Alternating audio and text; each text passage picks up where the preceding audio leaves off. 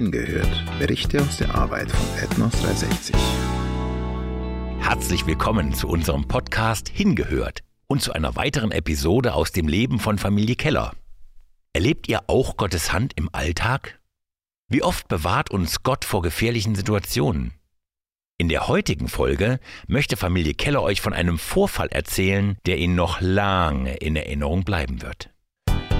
Gott bewahrt uns immer wieder in unserem Alltag, denn wir haben mal mehr, mal weniger gefährliche Situationen. Auch beim Kochen und beim Backen kann es schon mal echt gefährlich werden. Einmal ging unser Gasofen kaputt und wir brachten ihn in die nächste Kleinstadt zum Reparieren. Ein netter Herr, der normalerweise nur Waschmaschinen flickt, meinte, dass er das locker hinbekommt.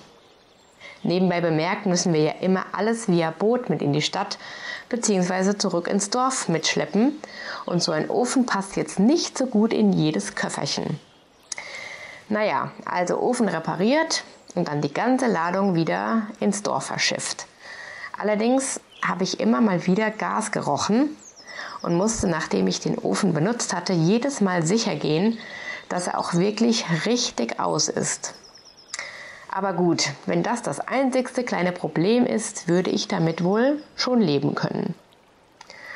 Als ich allerdings circa eine Woche später einen Auflauf aus dem Ofen nahm, habe ich anscheinend nicht richtig nachgeprüft, ob der Ofen richtig aus war. Nachdem wir eine halbe Stunde zu Mittag gegessen hatten, wollte ich doch noch einmal nachprüfen, ob der Ofen wirklich aus ist. Ich entflammte das Feuerzeug im Ofenraum und der komplette Ofen explodierte auf der Stelle.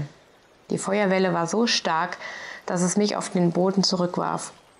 Die Stichflamme hatte meine Haare versenkt, Augenbrauen und Wimpern ein Zentimeter kürzer geschoren, einzelne Verbrennungen waren an Nacken, Arm, Augen und Knien.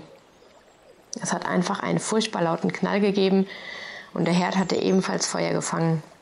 Toni, mein Mann, der selbst im Nebenzimmer die Druckwelle spürte, schaltete sofort und kuppelte die Gasflasche unter dem Haus schnell ab. Ich bin direkt in den Fluss gesprungen, um die Verbrennung zu kühlen.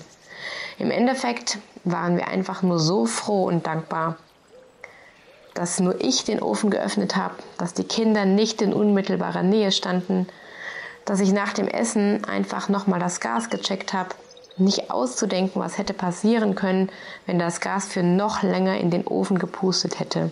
Dass nicht das komplette Haus in Flammen aufging und dass meine Verbrennungen nach knapp zwei Wochen alle verheilt waren.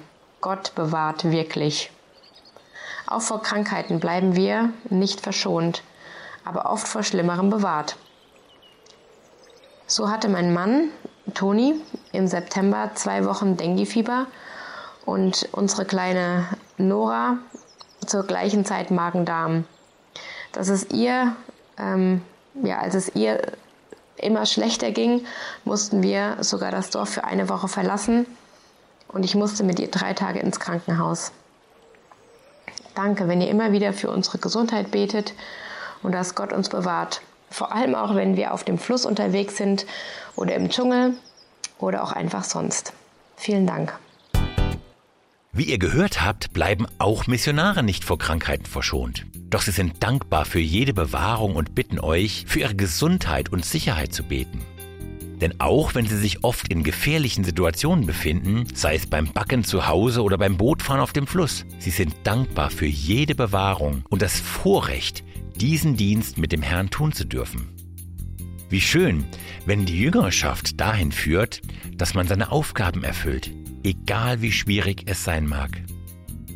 Damit sind wir am Ende unserer kleinen Südostasien-Reihe mit Familie Keller. Und wir wünschen der Familie weiterhin Gottes Kraft und Ausdauer beim Sprachelernen und freuen uns schon auf den Tag, wenn wir hören, dass die gute Saat des Evangeliums unter ihrer Volksgruppe ausgestreut wird. Danke, wenn du mitbetest.